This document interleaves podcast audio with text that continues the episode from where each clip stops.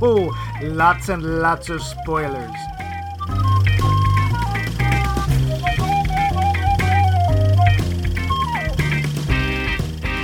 Welcome to the final episode in our series, I Made from TV Love You. Today, we are devoting the entire episode to the lyrical, metrical, and subtextual qualities of the immortal theme song for the television program on which today's movie is based. Scooby Dooby Doo. Where are you? We've got some work to do now. Now, clearly, the initial lyric introduction harkens to the so called scatting of one Mr. Francis Sinatra. Immediately, we are faced with the question, Where are you? which forces the listener con- to confront their own sense of self and their relationship to the world around them.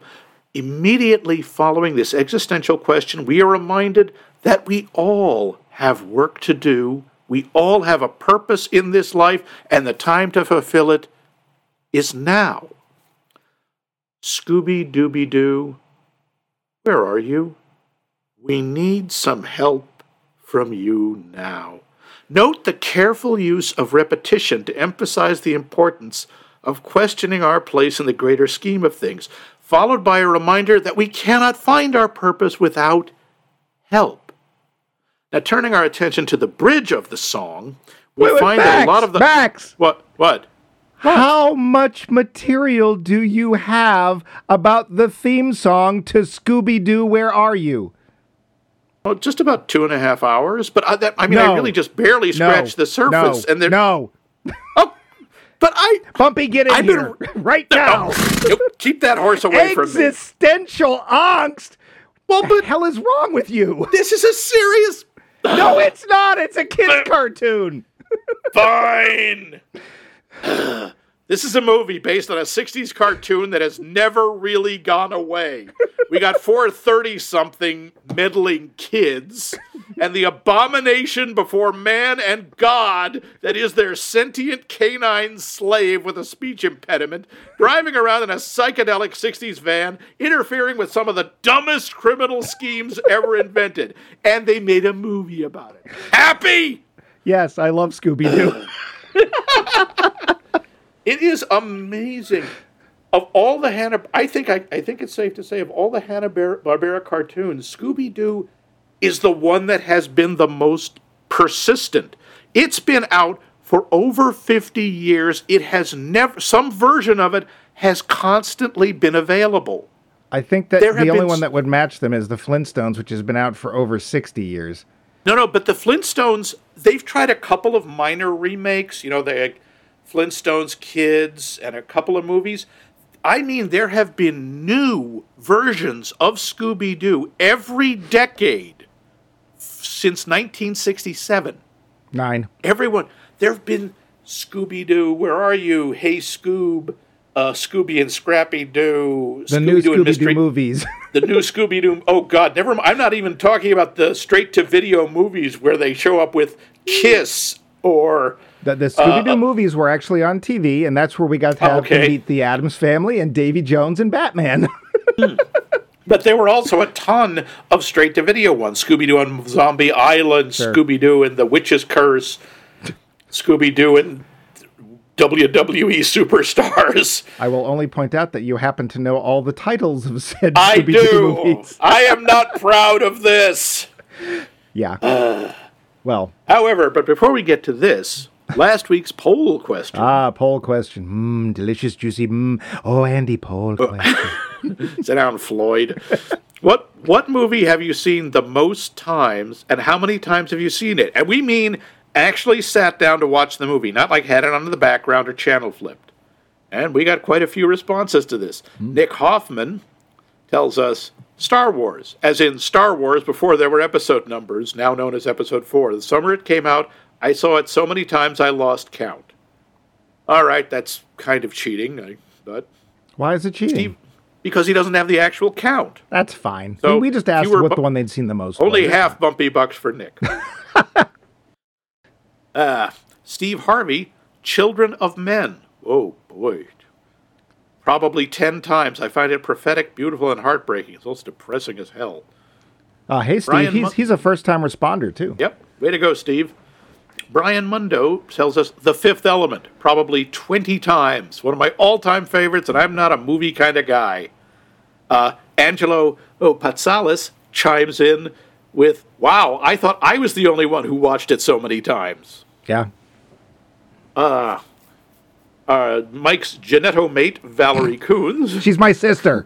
Yeah, your, your daughter, your sister, your daughter. It's Chinatown. Oh, She's definitely my sister. the first one that comes to mind is What's Up, Doc? I've lost count of how many times I've watched that. All right, still not fair. And it's a movie I'll never just put on in the background. Another one that has to be up there is The Wizard of Oz. Hmm. When I was a kid, it came on TV once a year, and I never missed it. Yeah, that was an important one because it used to be, for us growing up, the TV or m- movies that were actually shown on TV with lots of commercial interruptions Oh, yeah. were Yeah. often a once a year thing. And The Wizard of Oz they made a big deal of it. It was sometime in the spring. I think it was Easter ish. Yeah, But- they made it like it was an event. Right. And so you would tune in because that was the only way you were going to see it. And as a kid, you loved watching that film. Um, but yeah.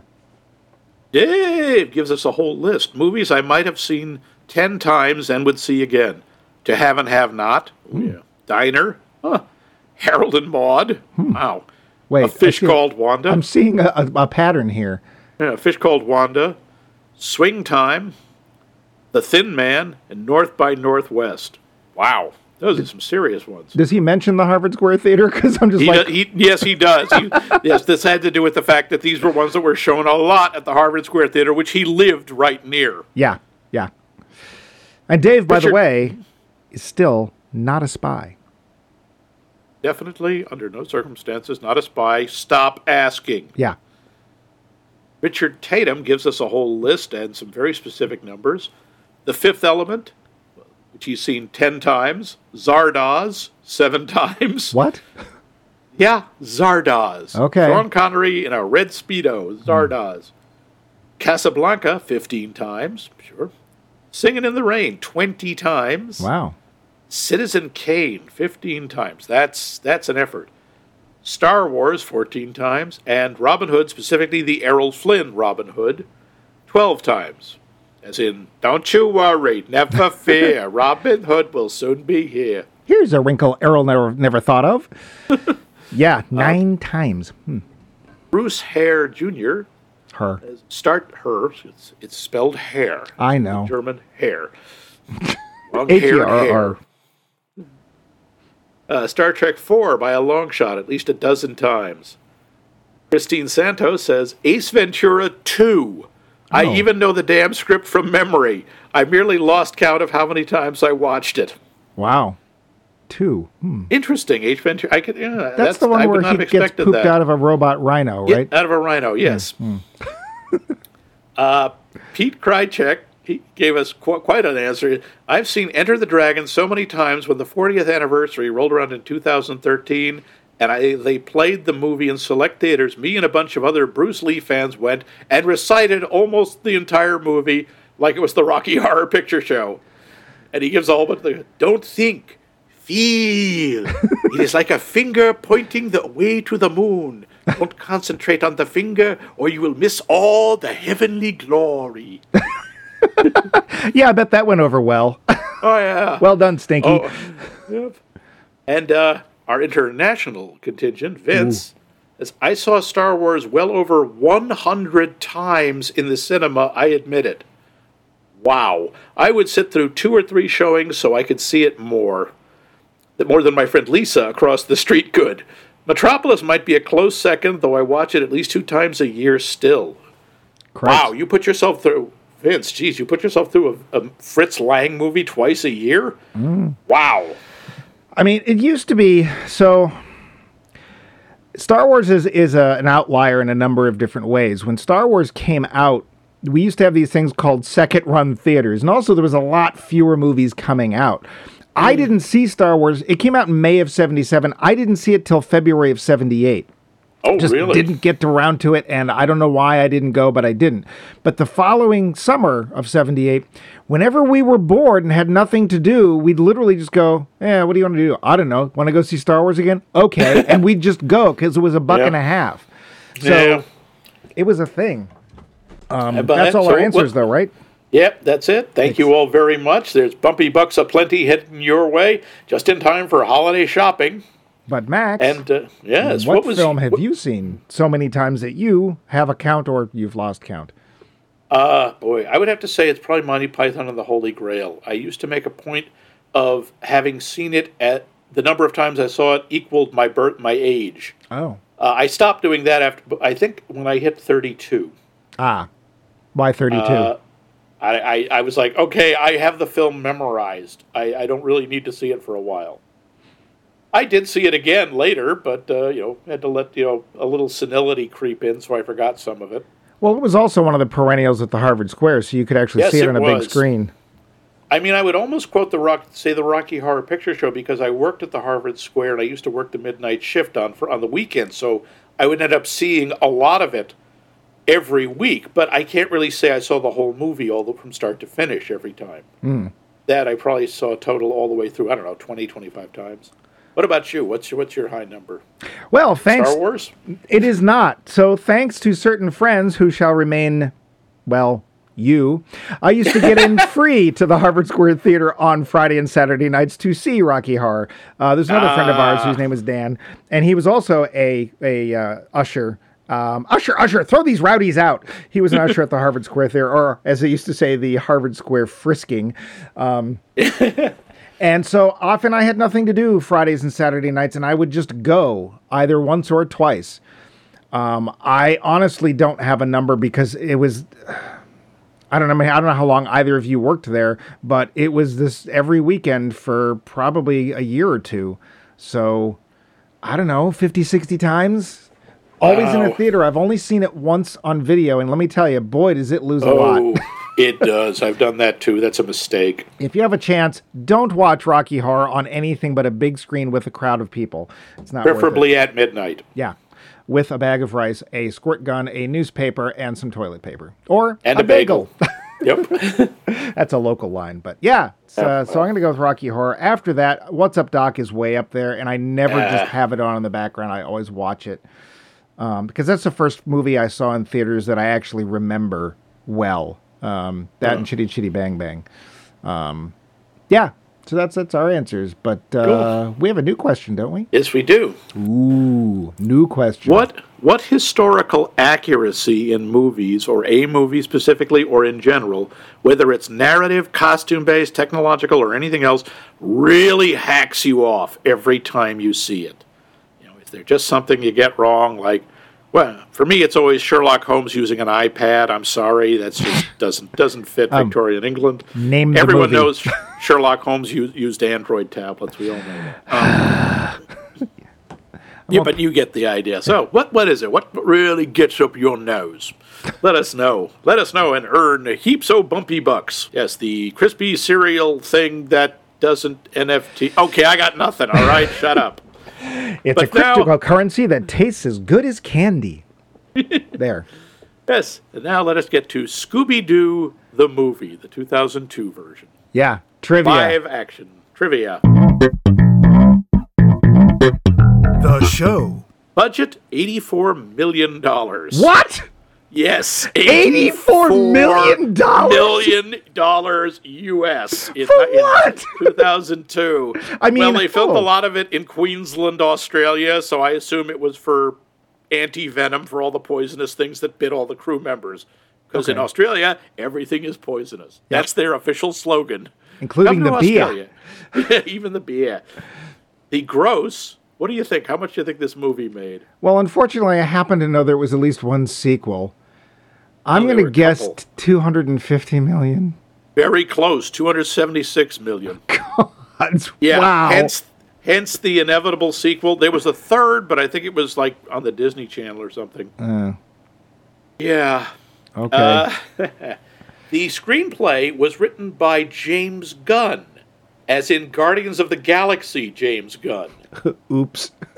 Yeah, unfortunately, well, this movie is one of those things where we never will never really know what it was going to be because it was one of those movies that ended up being really jumped up and down on by the studio. Wow, you'd never know. Yeah, you can never tell this thing was focus grouped almost out of existence. Uh, it was originally set to have a much darker tone, basically poking more fun at the original series, and it was going to have a PG 13 rating. Shaggy was going to be an actual stoner. Velma and Daphne had a relationship going on, and there were a lot of weed references. There still was Yeah, one. after yeah, after uh, the cast had signed on, that's when the film got changed and became more and more family friendly. yeah, okay. the original cut of the film got an R rating. yeah, I don't know how. Hmm, I wonder if that's available anywhere. That would be something, yeah. Uh, the director wanted a real life couple playing Daphne and Fred, and he got them. Sarah Michelle Gellar and Freddie Prinze, who were dating at the time and are now married with two children. Oh, Freddie Prinze. They originally didn't want to do. They didn't want to do the movie. Neither of them did, or at least Freddie really didn't, because he loved the cartoons, and he, he was sure he was sure the movie wouldn't live up to it, and the missus talked him into it. Yes, this $84 million movie cannot capture the deep essence and the underlying angst of the original 1969 Hanna-Barbera kids cartoon. Sure. Indeed, indeed. uh, this is one of the few Scooby Doo films to reveal the actual uh, name of Shaggy, which is Norville Roberts. Sure. Or Rogers, excuse me, Rogers, Norville Rogers. And that Scooby, according to this, Scooby's first name is actually Scoobert. yeah. Scoobert Dubert. yep. Scoobert. J. Do, if that really is your name. Yeah. Uh, when Daphne is trying to get Shaggy and Scooby to go up to the castle with her, Shaggy objects. She says, Like Scoob and me don't do castles, because castles have paintings with eyes that watch you in suits of armor. You think it's a guy inside that follows you every time you turn around. Everything he describes happened in the very first Scooby Doo episode, What a Night for a Knight. Yes, that was with the Black Knight. Yep. Uh, there was an alternate opening that was animated, showing the cartoon versions of the character, but it was cut for time. Uh, there was also a sequence, that sequence would have used a rendition of the original song from Scooby Doo, Where Are You, the 1967 or 1969 version, 69. by the artist Shaggy. Ah. How appropriate. I just have to interject you real quick. Yes. Dr. Najib! Anyway. that was the first villain. Frank Welker, who the voiced, he has voiced uh, Freddy in all of the Scooby Doo cartoons. He actually does a voice cameo in this as one of the evil creatures. In other words, his line, I think, is. "Ah!" A lot of his lines are like that. He does Yeah. a lot of noises as well. Hey, did you uh, did, you, did you bring up Casey Kasem just out of curiosity? I- I'm about to get to Ah. a little of something about him. Yeah, Shag, uh, Shaggy was voiced, of course, by fabled uh, 70s, 80s, and whatever else DJ Casey Kasem. Uh, and he, in this film, he is Shaggy is a strict vegetarian. Casey Kasem insisted that Shaggy become a vegetarian during production of the original show. Although it's not always the case in various spin offs, because I remember meeting a lot of enormous sandwiches with various meats. Mm. Well, real quick. So eventually, of course, Casey Kasem passes away.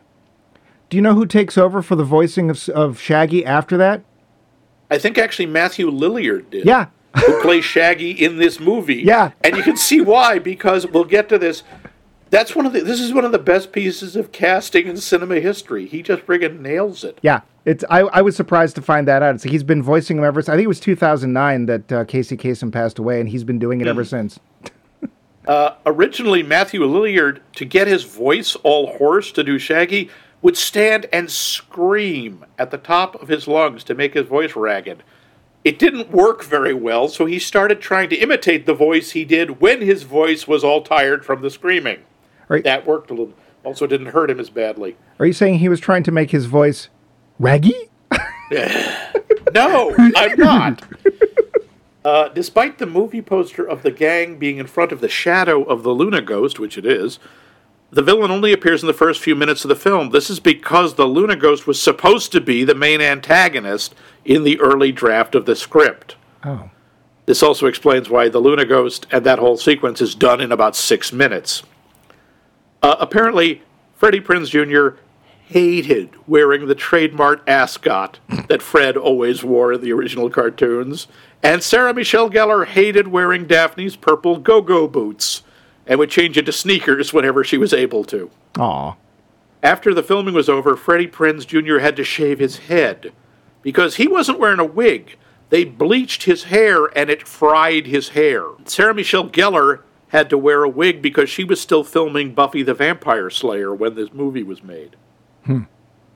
Uh, screenwriter James Gunn revealed the original in the original script Velma was explicitly gay, though the studio decided to water it down to block any references to her sexuality. Some of them were ambiguous and kept and shot, but ended up edited out, including a kiss between Daphne and Velma. Well, yeah, but don't we see her basically get a boyfriend? There's a guy goo goo eyings all over her. Yeah. So I would say that they didn't just cut it out; they changed it utterly. Yeah, and they do in the sequel. They actually she ends up with a boyfriend. She ends up uh, dating Seth, the Seth Green character. yeah, What odd children those would be. wouldn't wouldn't they though? They'd be funny. yeah. Uh, the majority of the cast and crew have largely disowned this film and hate it. oh well. Freddie Prin- Freddie Prinze Jr. and Sarah Michelle Gellar didn't like it at all. Sarah Michelle Gellar was asked in an interview which of her films she would her, forbid her children from watching, including I Know What You Did Last Summer or Cruel Intentions. She said Scooby Doo. yeah, uh, Linda Cardellini, who plays Velma, was also dissatisfied with the final cut. She thought it was too raunchy for a kids' film. We'll get to Matthew Lillard initially hated the film but ended up warming up to it because his performance as Shaggy was consistently praised, even among critics who hated the film. And it led him to voice Shaggy in the future uh, uh, animated uh, shows. Now, this is, I think, a real shame. Tim Curry was originally offered the role of Emile Mondavarious. He turned it down when he heard, and I could not respect Tim. I thought I could not respect Tim Curry more. He turned down the role when he heard the movie featured Scrappy Doo. he hated the character that much. Who didn't? He later, he did, however, return to the Scooby verse as the voice of the titular monarch in Scooby Doo and the Goblin King. I guess they couldn't get da- uh, David Bowie. You just wanted to say titular. titular. uh, now, James Gunn hasn't entirely disowned the film. He has expressed regret in making Scrappy the main villain of the film. Oh, sorry, spoiler.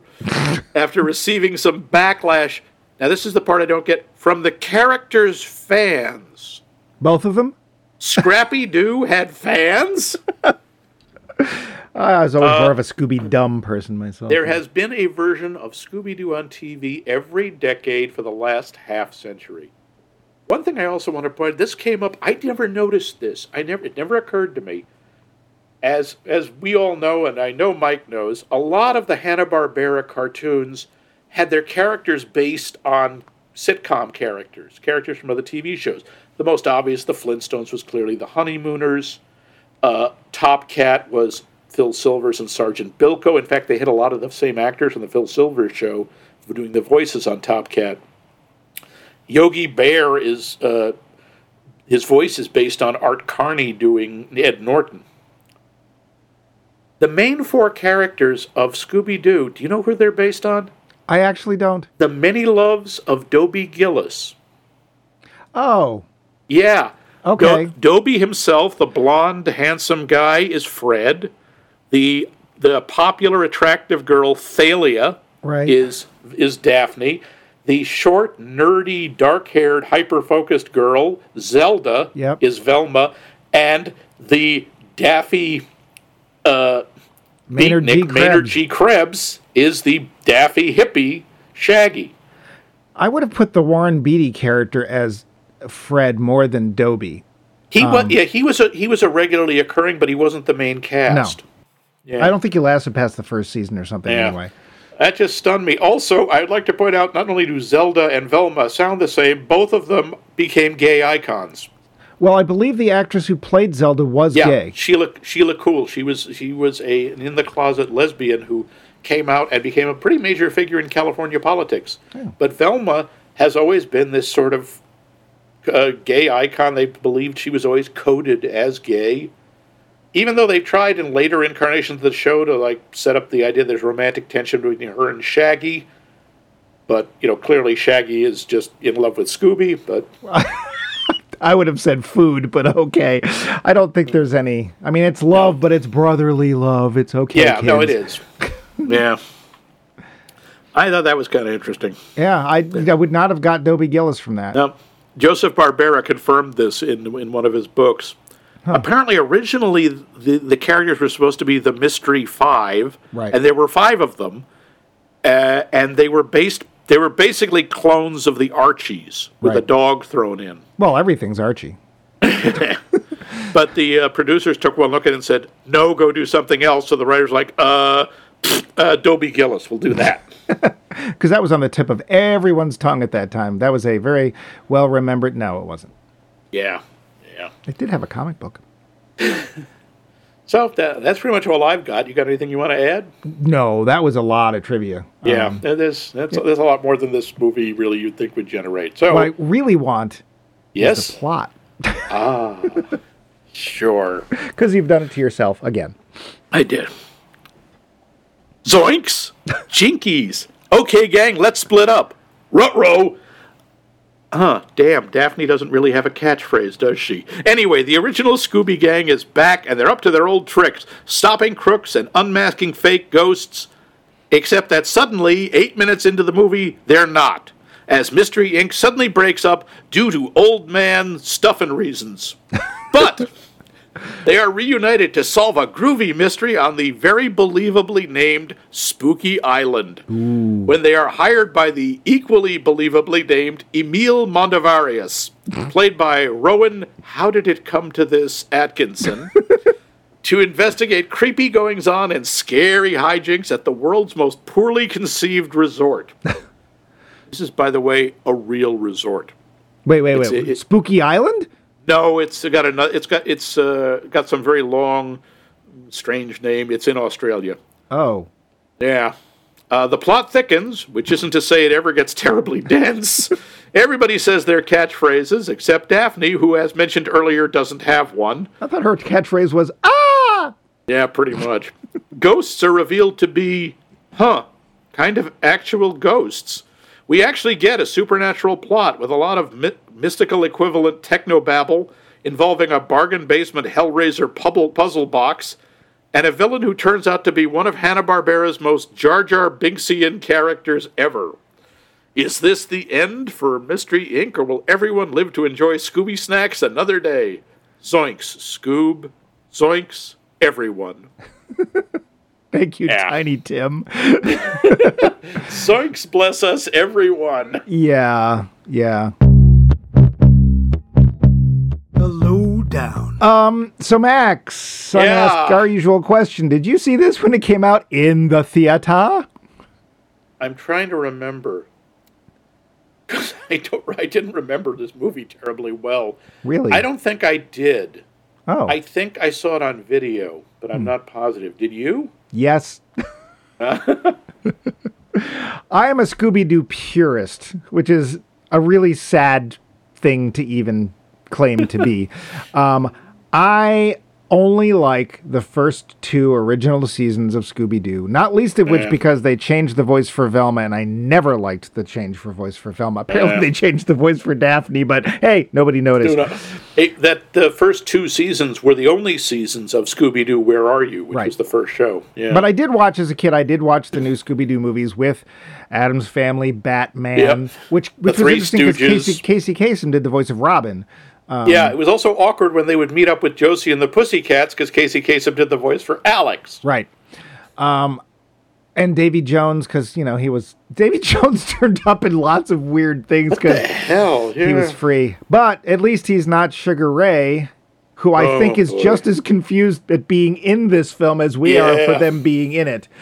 Yeah, there's a weird.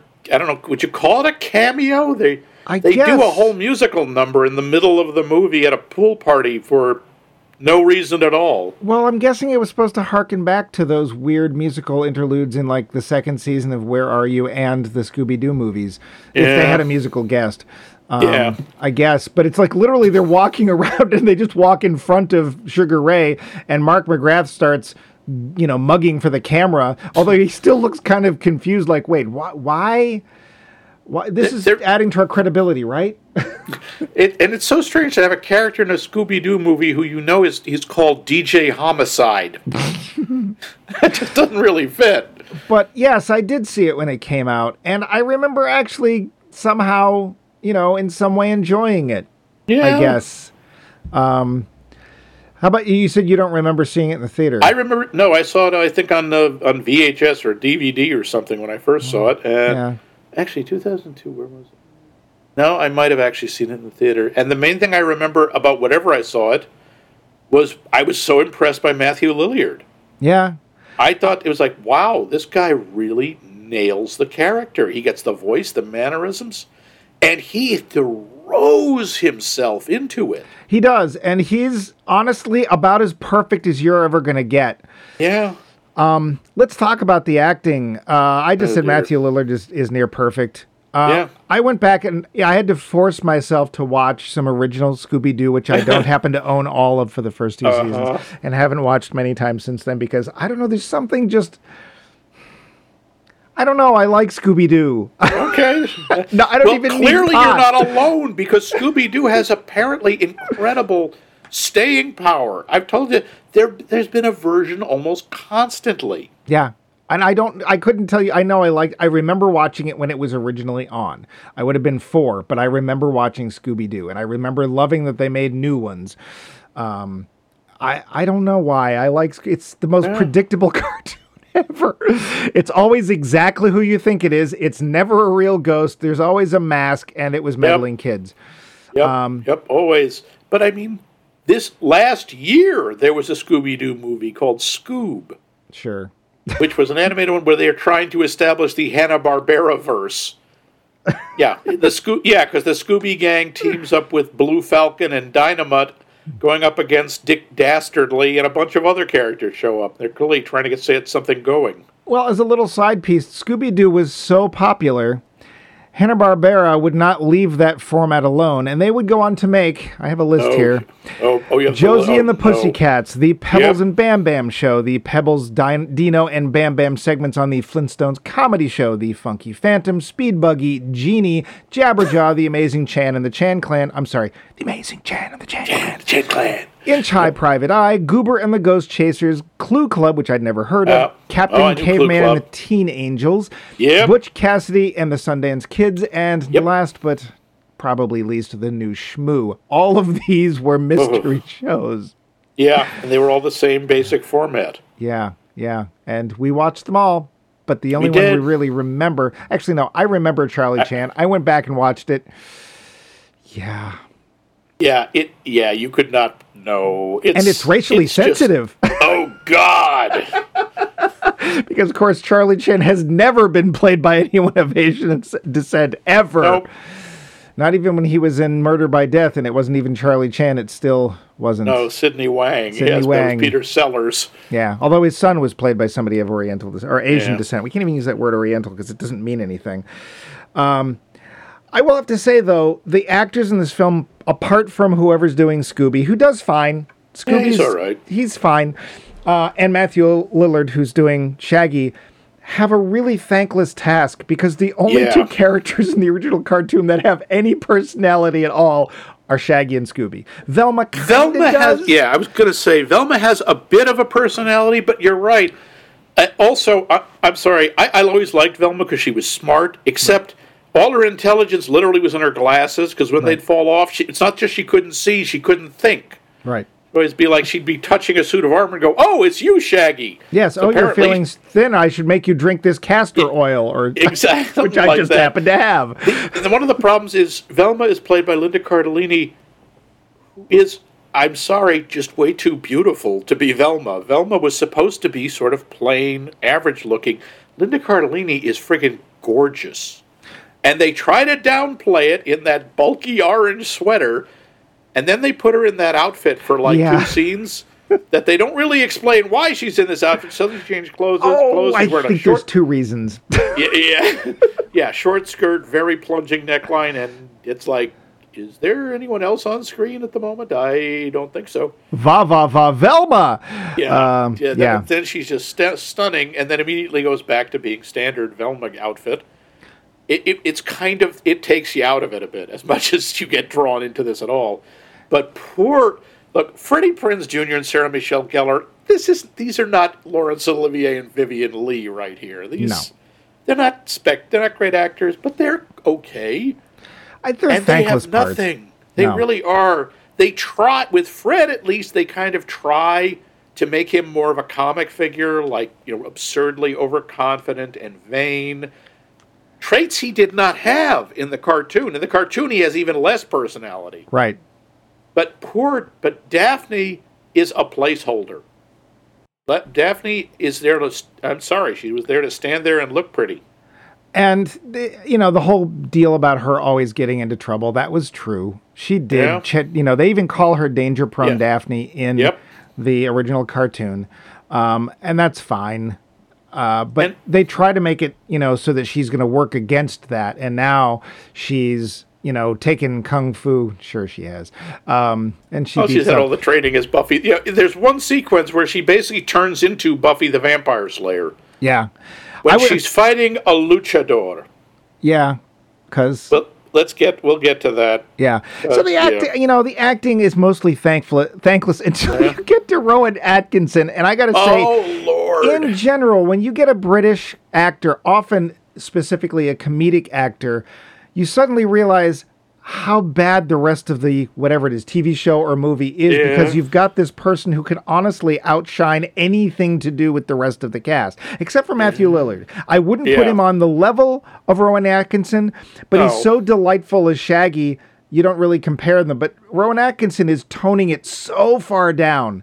I swear Oh, he must yeah. have had a few drinks before he went on on screen. Yeah, um, they seriously George Lucas his performance. I mean, he's supposed to like no, no, more wooden, less personality. when he's turning sort of villainous, Yeah. he gets to have a little more fun. And again, then he's actually it's like, wow, I never thought Rowan Atkinson could be menacing. Yeah. but he actually can. But again, totally wasted. You know who else is wasted in this? Someone I bet you didn't even know is in this and may not even know the name. Isla Fisher Oh yeah. She plays who? Mary Jane. She plays Mary Jane, which again, and there's we'll get the to, pot reference. that's one of the two. The, the other one we'll get to. This she plays Mary Jane again. No, she who has nothing to do. Isla Fisher is really funny. She is a really funny comic actress. You can see her in uh, uh, Wedding Crashers. She's in um, Now You See Me. She, she's really funny. She's really good, and she gets nothing to do in this. no. It's really kind of a shame. Uh, oh yeah, the, the stoner references to Shaggy because you know that's been a running gag for fifty years. That obviously why why were they so hungry all the time? Because they were stoned, Right. and they start off at one point when the after Mystery Inc. has been broken up for two years. You see the outside of the Mystery Machine, and there's smoke coming from it, and, And Sco- Scooby and Shaggy are giggling. You don't see them, and Shaggy is talking about oh, talk about toasted. It's like aha, there's, and they're toasting hamburger buns and For, but but they're for eggplant burgers or yes, something they're weird. eggplant burgers with chocolate sauce and hot sauce. I got to tell you, they did not make Shaggy a vegetarian in the original cartoon because at least No. one episode I was watching last night, he was having liverwurst a la mode. they do in this keep up that whole shtick of Yeah. not only do they love food, but they love food in the most disgusting combinations you can imagine. yeah. Um, let's. And, and oh yeah, and they're playing past the Dutchie" on the left-hand side in the background. well, it's actually so it's. I think the word is actually Dutchup, and it's actually refers to a pot that you cooked. I think it was a stew Yeah, I in. know, but for but every but everyone assumed for years that it was a song about weed. Well, luckily, musical the- youth went away, so we couldn't ask them. Yeah, yeah. Um, the next actors we're going to bring up, I would like to bring up, are the CG actors. Scooby, Oh, this is a big thing. You're making Scooby Doo, quote unquote, real for this ter- first time. Yeah. and it mostly works. It's Yeah. not bad. It's, not too bad. great, but it's uh, considering he's in almost every shot. The actors work well with him. He's not so weird looking as to not be Scooby Doo. I didn't think he was a, a, a perfect representation, but Mm-hmm. you're turning this very 2D and quite honestly low budget cartoon Oh, character very. into you know this 3D thing and it has to work and it mostly does. The problem is every other CG character in this film does not work at all. Oh, the monsters, especially, which look like. How did I, I? I have it in my notes here. How do I describe them? Stretch Armstrong left out in the sun. Pink, pink demon bunny kangaroo Jack Skellingtons. Yeah, they're I mean, they kind of look like the thing from Donnie Darko dipped in glitter. I, I they really, really don't work. and what else doesn't work on many levels? Scrappy Doo. He never We'll get let let let's get well, to that. just, But yeah, he the looks visually, terrible. Just Yes, visually, he looks like bad. He, the, he doesn't look cute ever. Like he's supposed to be cute. That was one of the idea reasons they brought that horrible thing in, and all these other uh, Scooby Dum, and I forget the, and the Scooby Dee, Scooby Dee. That's right. who for some reason was the only yeah Scrappy and Scooby Dee were the only ones who didn't have speech impediments. I would like to ask you, Max, are you in fact down with Scooby Dee? I, I always wondered. No, I am not. for I don't know why the CG and again it's not great, but it works. I think Scooby works, but the other ones are just awful.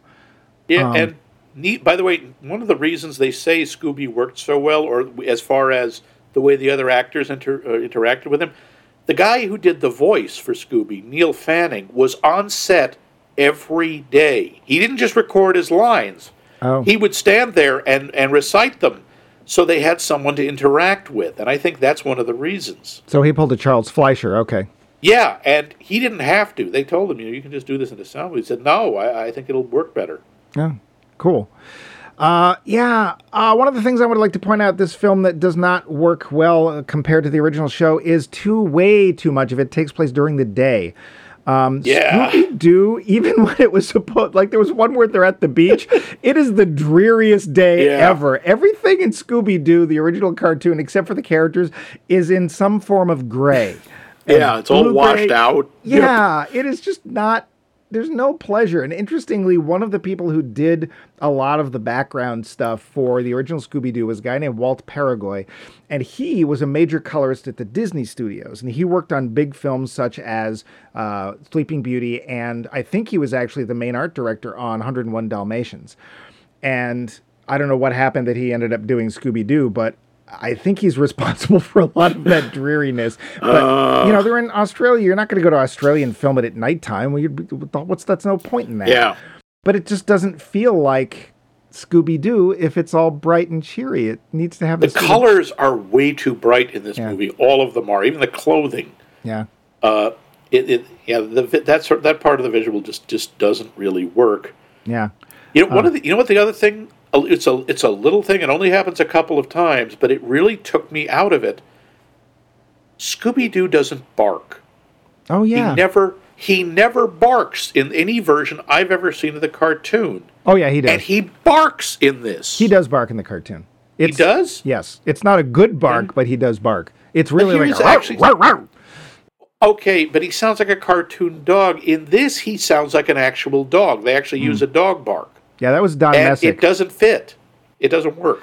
Don Messick was one of the two major voice actors for Hanna Barbera. Uh. if you ever watched Yogi Bear, Snagglepuss, Huckleberry Hound, you Anything. If there were two male actors, it was generally Daws Butler or Don Messick. Yeah. And the range those guys had was astounding. Daws Butler you hear of here and there, not as much as Mel Blanc, but Yeah. um, Don Messick you don't hear about as much. And Don Messick was amazing. Uh, all sorts of different voices that he we used to do. Um, and there was something kind of fun about the fact that even as a kid, I knew there was only like, you know, if there was a woman, up, get Jean Vander Pyl back over here. When she's done doing Wilma, come over here and do this bear. Because, you know, they didn't have many Oh. people to do it. I do want to say one thing. I, I mentioned Linda Cardellini. I thought she was too too pretty to be Velma. Whatever she may look like, she nails the voice. She does. She although, sounds just like Velma. did you get a little bit of a Janeane Garofalo sort of feel from her, A which little was bit. good? who- Yeah, it did. By the way, Janeane Garofalo was orig- was uh, approached to play Velma. I can totally see that. I could. That would have been. It would have been totally different, but I think that would have worked really well. Yeah. Um, so let's move on to other parts of this movie. Um, Yeah. There's this there. So they're- they don't say where they're going, where Spooky Island is. We don't know that it's Australia. Nobody has an Australian No. accent. Nope. But then they have this musical number, and I'm watching this musical number, and it's native inspired. Is this And the I- one the the night show? Sure. The, the, yeah. Okay. And I said that the floor show is racially racially insensitive, but I can't tell to whom.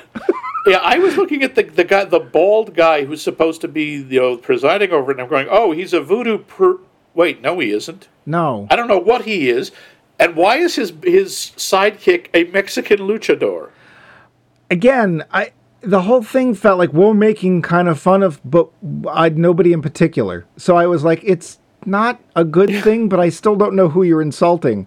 And then we do have one guy who is actually supposed to be a voodoo. Inexplicably, he's just off and he doesn't work there as far as you can tell. No, he just has hanging out on the beach. He has So a is- hut, and he's a voodoo priest. Except he sounds like he's from you know Los Angeles. Well, I was my, my thought was here's this nice black man who has to be a voodoo priest who sounds like a sassy black woman. Y- yes, yeah, pretty much. just yeah, it's it's that's I thought was unnecessary because of course he's basically the only black character in the film. yeah, he also is completely irrelevant to the plot. Yeah, he's just there to be funny. Ha. Um, and there are attempts at comedy. They do try. I Um, mean, I the, one or two things that kind of made me smile. There's a scene where they switch bodies, a completely pointless sequence, but it is kind of funny to watch Sarah Michelle Gellar pretend to be Freddie Prinze and Kind of. Freddie Prinze pretend to be her, Kind and of. so forth. But it does, yeah, it goes on too long. And Um, by the way, it's only about a minute long. It's still way too long. It has no point in being there. The funniest thing in this movie is the training film. They Oh, run for the- into yeah. They apparent the the sinister plot, which they think it's a cult, but it turns out they're having these demons. Somebody is the the the mastermind is having these demon ghost monster thingies possess the bodies of American teenagers because they use the body to shield themselves from the sun. Because if they get hit by sunlight, they they break out in what appear to be solar powered zits. And I believe what you meant to say was they burst into flame. yes, yes, they Jackie Stewart all over the place, yeah, fix reason. and uh, but they don't know how to uh, how to act. So this film is supposed to be teaching them how to act like two thousand, basically like millennials, yeah. It, and that's the funniest part of the movie. when you said that this original cut of this film was rated R, I mean, I had notes in there like, who is this movie for? Because you get times you will do an adaptation of a kids thing, and there'll be jokes in there for the parents, and they usually Yep. Just sort of they reference things that ki- adults would understand and laugh at, but kids wouldn't. Animaniacs was about probably the best at this. The things Yeah. they would do that kids would not get it, like, but they would reference things like you know Anastasia and and- Obscure joke. Ask your parents. yeah, and it's like that's good. Here, at one point, Scrappy Doo pees on somebody, Ah, yeah. and Fred confronts him, saying, "It wasn't an accident. You're marking your territory," because he pees on Daphne. So Yeah. apparently, his romantic rival for Daphne is Scrappy Doo. yeah. Oh, I, Which- I do. Did you catch the little throwaway line of Velma's that Scrappy wasn't actually a puppy? He had a glandular condition. Yeah. Well, and how about the the comment is you don't have the scrot for this? Oh, they're jeez. referencing a scrotum Yes. and a spook a Scooby Doo movie. In this same, not that far off, there is an entire sequence where Scooby and Shaggy are having a gas off. Okay. I know you were probably peeing yourself watching. all right, all right, all right. Yeah. In general, whenever that ban was lifted and we can do potty humor, in Yeah. Uh-huh. general, I hate it. I don't think it's funny. They do it in these horribly obvious and just like we can fart now, yay! and it's just it doesn't make me laugh. And I started watching this and go, oh god, here we going. We- We're doing gas humor, and I actually wrote, oh boy, a gas blowing contest. and then it started to be funny, and I can't Oh, help it. I laughed. I yes, I am. See, oh when I was watching that, I thought, okay, this is a scene for the kids. This is because kids, as as George Carlin says, kids thinks f- farts are funny as hell. Yeah. You know, farts are poop without the mess. Yeah. And I, I, I'm not saying it was good, please. I, but I did laugh because, again, Matthew Lillard's totally into it, and he's lifting his leg He's and he's making the himself- yep. faces. I honestly think he had fun somehow. It looked like I he did. The one person in the entire film who's enjoying being there is probably Yeah. Matthew Lillard. Yeah, I Um, think so. And it, you know, so uh, well, we'll get to this part when we get to your questions. There's things they do to try and update Scooby Doo that really just are annoying. And one of the most annoying to me, although it's literally two seconds, is let's get jinky with it. Oh God! I, I uh-huh. have that in. I have in my notes. Let's get jinky with it. Kill me. Yeah, just don't do that. That's you just know, yes. one of the reasons that Scooby Doo works or worked, whatever, however you feel about Scooby Doo. do tell us, write us and tell us how do you feel about Scooby Doo? Do you do the do? Yes. there is an innocence to it and there, There kind of has to be because if there isn't all you're doing is poking fun at and that that can last for a movie at best and usually about 10 minutes at most um i you know don't update it don't make it don't you know i don't have the mystery inc crew doing hip-hop please Or Um, if you do, lean into it. Go all Right. the way. Yeah. You, you know, there was a comic book uh, which is basically Scoob, the Scooby Gang in a zombie apocalypse, and it kind of works. yeah And I- the only gag that almost worked was Melvin Do. I, I have at the ear. What happened to Melvin? There's Melvin a joke. I have a call phone call for Mister Do. Oh right Scooby looks over and some guy sends up the Melvin Do. like no, Scooby Doo. oh and he that somehow comes up again later, and it's like okay, that almost could have been funny. yeah like last night's chud casserole um, yeah, yeah, i was thinking we might want to get to our talking points our questions because they're Sure. important they are, and they they do fit. Does this movie, this is we're talking about Scooby Doo Yeah. the movie, Yes, capture the feeling of its source material? sometimes I think some of it does. Like the opening sequence with the uh, Lunar Ghost, it's very cartoony and it's very much like the old show. Right, Most of the rest of it, I would say no. right. What about Well, you? That first six minutes is fine, Yeah. and then they uh, suddenly, oh, you know, I'm tired of all you people. I'm quitting. Wait, wait, huh? Yeah, that come comes out of nowhere. There was Nowhere. nothing earned about that. There was no, nothing foreshadowed. It doesn't work. I think the opening part where they actually have the plan where I pull the rope and then the washing machine flies in and blah blah. exactly out of a Scooby Doo cartoon. Yeah. In general, though, I'm actually going to whittle it back down, and I'm going to say the only thing that feels like the cartoon is Scooby and Shaggy. Maybe a little bit of Velma, mostly because I like her performance. Yeah. But they force her into places she doesn't need to be, like when she's like, "Well, I'm quitting," and no, I quit first. Eh, Or when she gets drunk. yeah, That really did. First off, what a lightweight. She had like a sip of a cocktail, and suddenly she's sprawling all over this guy, giggling. well, Max, she's a cartoon. they can't hold their liquor, you know that. I guess. I guess that's true. We all know what happens when you give Roger Rabbit a drink. But Right. uh, I yeah, I, I like her performance, but she doesn't. Yeah. She feels very much like a tongue-in-cheek version, and I think they could have kept her the way she was, and she would have been fun. But um, yeah, I'm just gonna go with Shaggy and Scoob. The rest of the movie, Yeah. really no, because it can't decide whether it's trying to do it seriously or if it's trying to poke fun at it. You know? you can tell there were a lot of rewrites. It really feels like something that just got sliced and diced. Yeah. Does this movie respect its source material? Eh, kinda. I mean, it's certainly aware of it.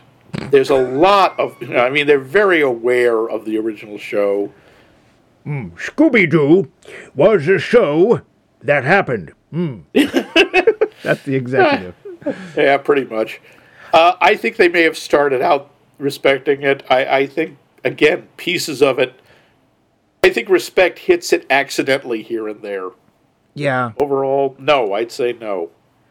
I think that the R-rated version, the original script, I think that's what they were going for. Is they were trying to make fun of it. They were trying to take these things and warp them into an adult situation Yeah. and you know the go apparently they went there we'll never see it but apparently they went there i don't Yeah. think i want to but okay um as for respect again i'm gonna go back to shaggy and scooby you know Yeah. they matthew lillard I don't think you could have gotten a better live action Shaggy if you tried. The Scooby, again, I think they did the best they could, and all things considered, it's not bad. But the rest of it, for one thing, there's no mask at the end except for Scrappy Doo, and he's in a robot, Rowan Atkinson. I all you can do is feel the relief of Rowan Atkinson when that mask comes off. He's like, "Ah, good, I can leave." Um, but there's a, they're not supposed to be real. That's the whole thing. There's no such things as ghosts. That's the whole tenet of the show. If you want to use the word Al- tenet when discussing, Although that changed over time, So a lot of at least for the the movies, there were supernatural creatures they ran into. I am a purist, and Oh, no, yes. there weren't. so I no, I definitely think their idea was to make fun of the source material. So I'm going to go Yeah. with no. Um, I think that it, like you said, it happened by accident when they were like, "Oh wait, kids might want to see this because it's based on a oh yeah, cartoon, right?" Yeah, yeah. Does this? Oh God, does this movie take advantage of the fact that it's a movie and not just an episode? No, I don't think it does. It works on the same like we're in one location for most of the movie. There's no sense of scale, and you're not supposed to have a big scale with uh, Scooby Doo. It, it the things it does movie wise are all the wrong things. Like, oh look, we're going to have cameos. We're going to have uh, we're going to spend a lot of money on really cheesy, tacky looking sets. Uh, I'd say no. I don't think they do. Yeah, I, it's it is a one is a regular episode of Scooby Doo stretched out. Yeah, yeah. not particularly well. Um, the only good part is that we, I actually think the only good part of the movie, uh, as far as capturing or doing something I wish the original series had done, is making Scrappy do the villain. That I think was actually a good idea because I, even as a kid, I hated Scrappy Oh, Doo. I could not stand that character. Oh, God. Happy pow! Oh, kill it, kill it, kill it! Flame it with mace. Um, and then Scooby. I mean, Scooby Dum was harmless and just you know. And I forget eh. was it Scooby Doo? Who was the the girl Scooby Doo? That was Scooby Dee. that was Scooby Dee with the, the, Yeah. southern accent. Because sure, Yeah, um, why not? Didn't. Yep. They didn't last, but the yeah, all I could think of when they were out was like how Charles Schulz kept bringing in more and more of Snoopy's relatives in Peanuts. yeah. I just the first two seasons. That's it. That's all you need. The original Scooby Doo. Where are you? That's it. After that, just ignore it. Those are those are pure. They're the essence of Scooby Doo. I have no idea how you did that opening with a straight face. It wasn't easy. I couldn't. I was laughing my ass off. I know that didn't help. I'm sorry. I tried to keep as quiet as I could, but Uh, I've gone through most of my notes. Uh, how about you? Uh, I got one other. That's the ending, the actual little pre-credit scene where Scooby and Shaggy are sitting there eating hot peppers. All I could say is, so the movie will end with Shaggy and Scooby shrieking on the toilet all night. Because they're eating like jars of habanero peppers and you know, the whole flames coming out. It's like, all right, if this was a cartoon, that's one thing, but you're doing it live action. All I can think is, oh, you're in for a bad night, guys. Make a run for the bathroom. Yeah. That's uh Oh yes, and I do have a line at one point where you have Rowan Atkinson rolling his eyes. I have Rowan Atkinson equals entire audience. Yeah. Are you going to say that the entire audience has more skill and is more adept than anyone in this film? Pretty much. I see. Except for Rowan Atkinson. Well, then we should get to the end of our film, shouldn't we? yeah, we should. The Roundup. So, Max, Yeah. You didn't see it, or you did see it, you don't remember. You saw it Uh, again. I, I saw it. I just don't remember what format what uh, format I saw it in. you held it up to the light. Yeah, yeah, something like that. Uh, when I saw it again, I was just blown away by Matthew Lillard. I thought he did a great job. The rest of it, I don't. I thought was all right. This is vaguely entertaining. Okay. And what did you And, think uh, this time around? Did it change your I, opinion any? yeah, I still think Matthew Lillard does a great job, and I think you're right. The whole dynamic with him and Scoob is good. I think the movie is terrible. I think it's uh, it's a little too risque at some points and too dark for children, and it's too stupid for adults. I, I think it it needed to pick. What? Scooby Doo at some point was too stupid for adults. Yes, you heard it um, here first. Come on, stupid can be fun. A lot of cartoon, you know, movies that are based on cartoons can be a lot of fun. Even the Rocky and Bullwinkle movie was more fun. That was a surprise. Yeah, but this because I think they couldn't they couldn't pick a lane. They couldn't pick a speed. They didn't know how they wanted to do it. And they, I'm sure, and they gutted what might have been a more interesting version. They didn't either lean into the original or go hard parody, and as such, they're left with kind of pap.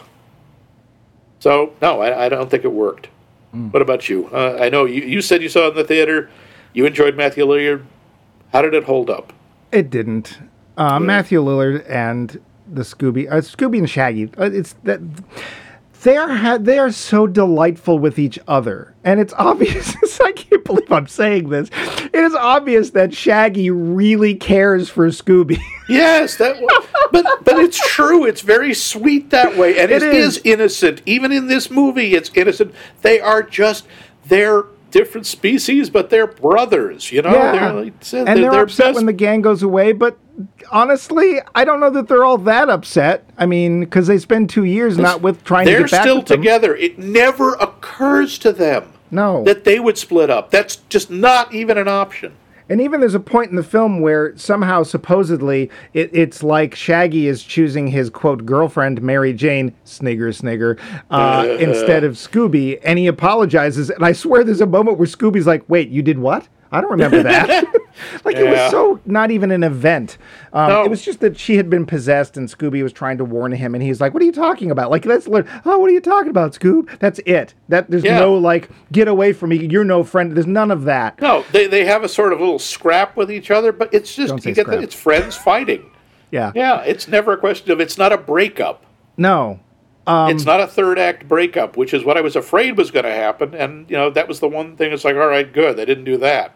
Yeah, I mean, the thing about the cartoon is it's not only that it's made for kids, it's also the time. Scooby Doo was one of the first things, as you pointed out, that uh, Hanna-Barbera was trying to make. Actually, I don't know if you brought this up. Hanna-Barbera was trying to make something that was safer for kids after a big backlash of violence and stuff from the 60s and the beginning of actions of children's tel- action for children's Oh, no, I television. didn't, no, I didn't bring that up. Yeah.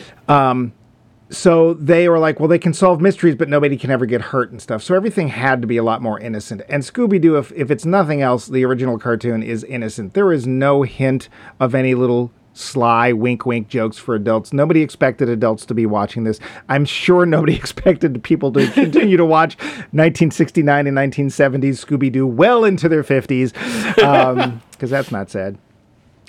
So that is missing entirely, except for Scooby and Shaggy. And Scooby Yeah. and Shaggy's uh, relationship is delightful. The rest of the movie is utter waste of time. Uh, and I now know where at least probably forty million of that uh, budget went. It went to Rowan Atkinson. It- yeah, I assume. And he, it should have. Yeah. Just, just to get his name in there. Yeah, the, the oddest thing is Scooby and Shaggy, as you say, have the best relationship. They have the best chemistry, even more than the couple that was dating Freddie Prinze and Sarah Michelle Gellar. who would eventually Fre- marry. Fred and Daphne have almost no chemistry in this movie. no, I, I my my thought was that this whole film is sort of like community theater double dare. Which uh, isn't, wasn't meant to be nice, uh, or it, there's a lot of the humor sort of watered down Jim Carrey.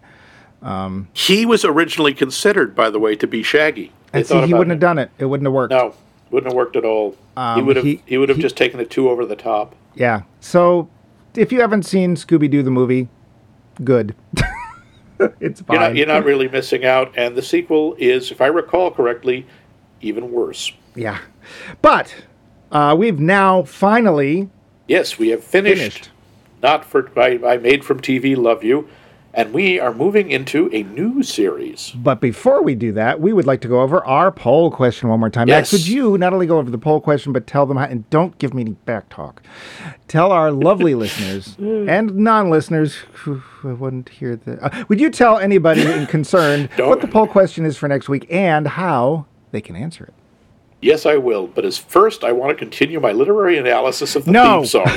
For when- I will beat you with a Scooby we've got sack. a- we've got a mystery to solve. So. Scooby Doo, get. Oh, all right, all right. The uh, the next poll question is: What historical inaccuracy or inaccuracies in a movie, whether it's narrative, costume based, technological, or other, just hacks you off Like every time you see it? Just really get, annoys you. What is it and what is it about it? Tell us. And you can answer this. You can either go to our website, maxmikemovies.com, and leave a comment. You can email us directly for triple bumpy bucks at us at maxmikemovies.com. And you can find us, of course, on those mediated socialnesses, Facebooks, and the Twitter over at Max Mike Movies. And Mike usually posts the, uh, the, the trivia question on the feed. You can uh, respond there too. Uh, you can also, of course, listen to us on the podcast app of your choice, or even the podcast app that is your mortal enemy. I don't think But- people have podcast apps as mortal enemies, Max. I have several. Okay. And we are coming into a new series. Mike, tell them what the new series is. Well, if you missed last week's episode, you missed the super special live Yes. rolling of the D4, where Max didn't actually drop it on the floor, except he did. Uh, Can't, So- they can't prove anything. Nothing was recorded. uh, actually, it The video was, wasn't. that you know of. Oh, Um, and for 50,000 bumpy bucks, I will give you an NFT version of Max dropping the D4 on the floor. No, I won't. Uh-huh. Um, so, thanks to you, dear listeners and non listeners alike, uh, we asked, what would you like us to do if we were going to do a podcast series on just one year? Would you like us to roll dice and choose the year randomly, or would you like us to choose a specific year? And basically, we did both. Yeah. We had four choices. We had 1939, 1969, 1981, and 1999. And thanks to Max's brilliant, deft rolling of the D4, Eventually. We will be starting, or actually, we will be making a series on the year 1981. And the series, I believe, is going to be called. So this That, cer- sh- th- that, sure sure, is- was 1981. Yep.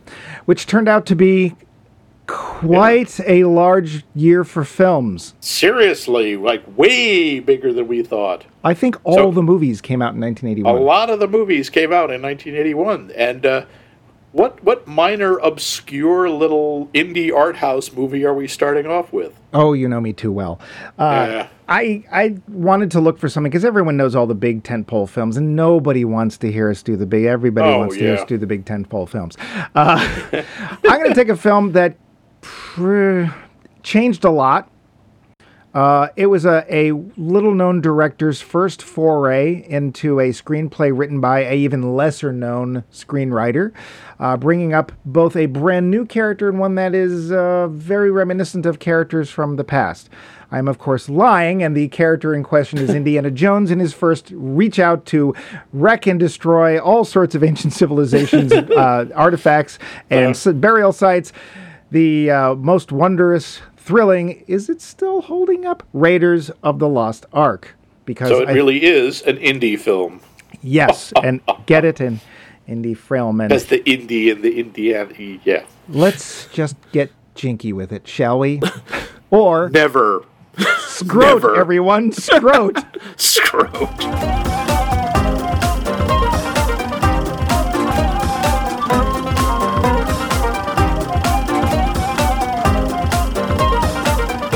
This has been a co production of The Voice of Max and The Movie Wrench.